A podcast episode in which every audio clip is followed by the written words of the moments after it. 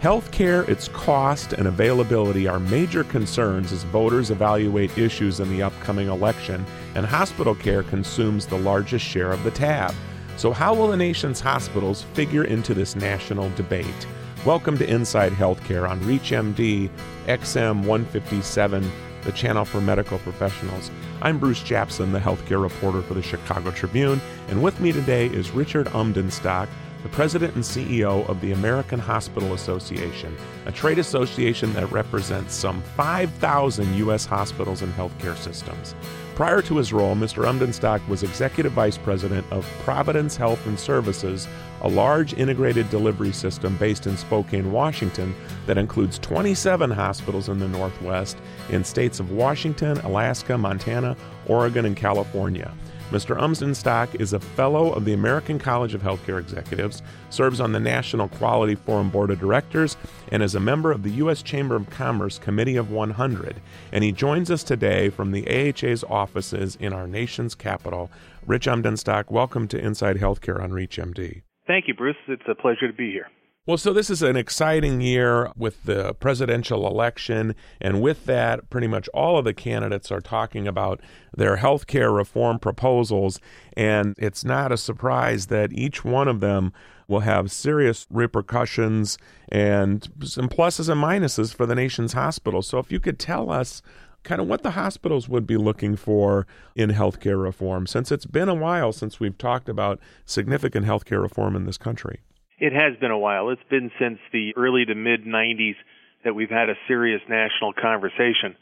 And we're very pleased as the nation's hospitals that healthcare is back at the top of the discussion agenda here in the United States.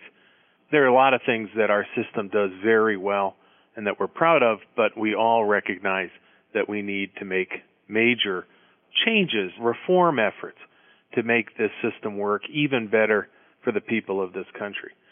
Our association has been working for the last two years now to develop a framework for national health care reform that we think everyone, consumers, insurers, employers, physicians, everyone can help develop because it's not a hospital plan, but rather a national framework.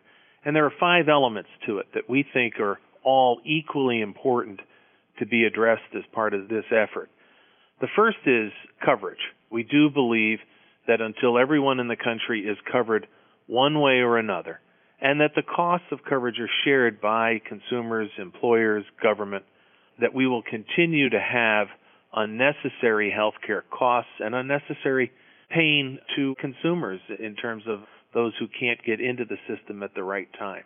So coverage for all supported through payments by all parties is one element. Another is health and wellness. We have to reorient the system toward more of a prevention orientation with more incentives to maintain health rather than to consume healthcare services. A third element is affordability.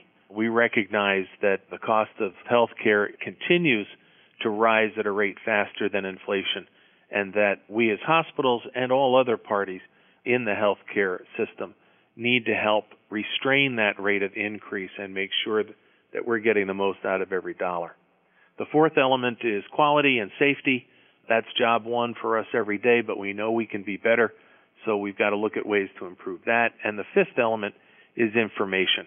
How to move information to the point of care so that clinicians and patients can make the right choices at the right time does the hospital industry favor one financing mechanism over another? I know there's Medicare, and some providers have different issues about whether Medicare should be expanded or not, or should there be some more funding to Medicaid, or is there one particular area where the hospitals would like to see expanded to get more people coverage?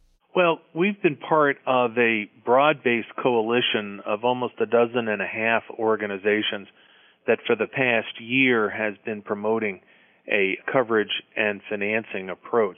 It's called the Healthcare Coalition for the Uninsured, or HCCU.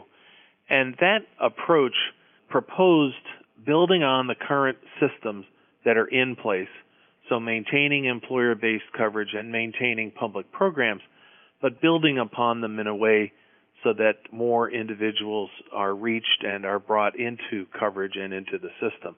We do that through a proposed set of expansions, uh, first in terms of the state children's health insurance program, otherwise known as SCHIP, to expand that to be sure we cover all currently eligible kids. And you know there's been quite a debate over that this year and a couple of presidential vetoes, so that's been a tough struggle. But we've also proposed to expand coverage for adults by using tax credits that allow people to either use those credits to buy into employer based coverage when it is offered, but for which they don't feel they have the money today to uh, purchase it, and also to use that out in the uh, private market if they are not currently covered. So our approach has been to support this coalition strategy and to uh, try to build upon the current system rather than something totally new and different. And would you think that there are a few people that are out there saying, you know what, I think this is probably going to be next year when we are going to see some expansion.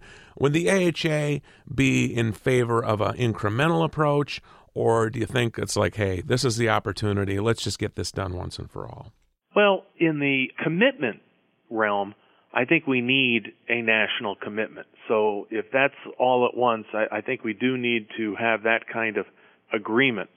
Will all of the changes happen all at once? I would say we doubt that.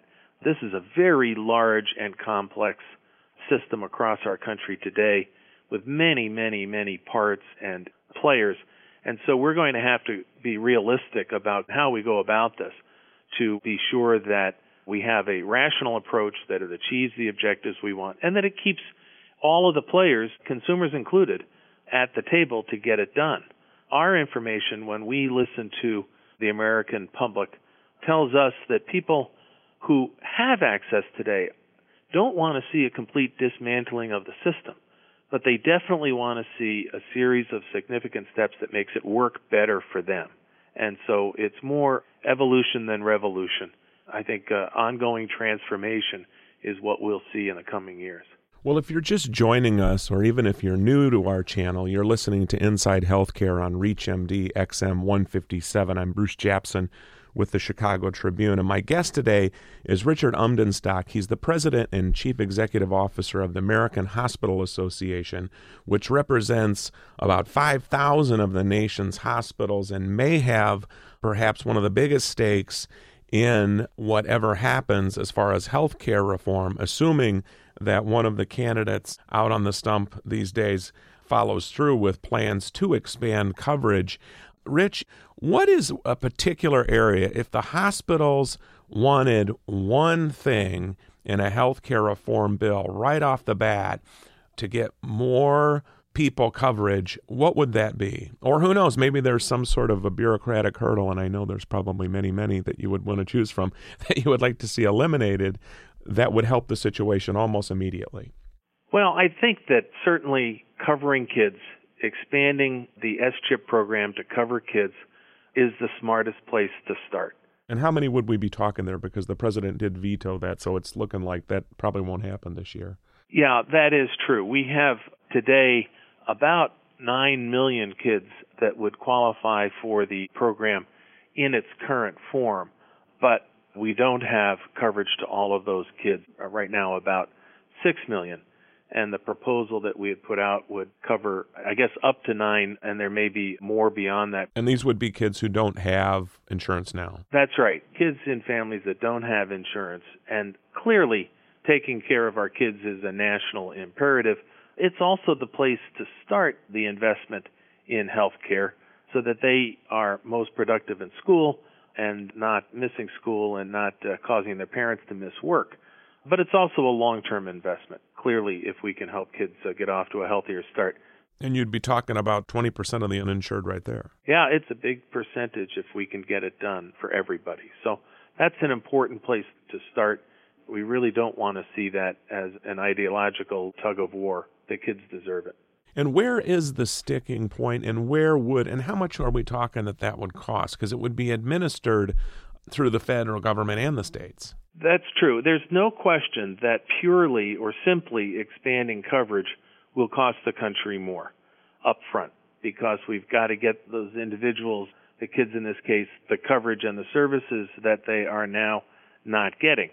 On the other hand, the question is what's the payback? What's the return on that investment? But if we look at it simply as an expense, yes, it will cost more. That becomes a big problem for us.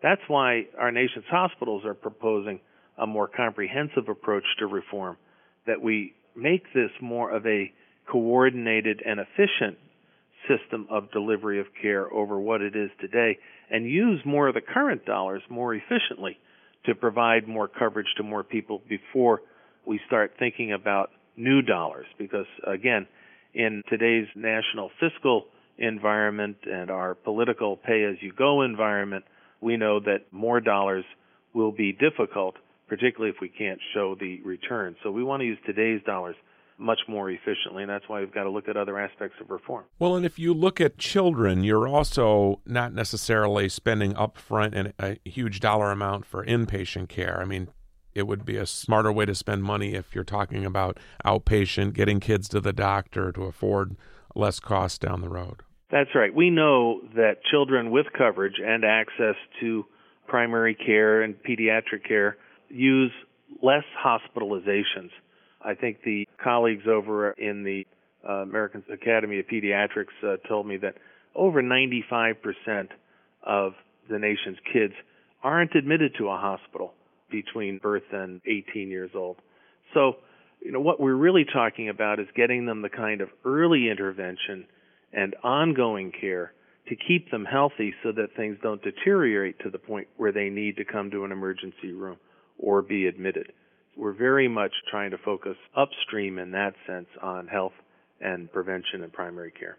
Well, we'd like to thank Richard Umbdenstock, who has been our guest, and we've been discussing healthcare reform. And this is an election year, and Mr. Umbdenstock is President and Chief Executive Officer of the American Hospital Association. And we will be watching through the year as the AHA and its 5,000 member hospitals push their agenda, which I'm sure will compete with many, many, many others. I'm Bruce Japsen of the Chicago Tribune, and you've been listening to Inside Healthcare on ReachMD XM 157, the channel for medical professionals. We welcome your comments and questions through our website at reachmd.com, which now features our entire medical show library in on demand podcasts. And I would like to thank you today for listening.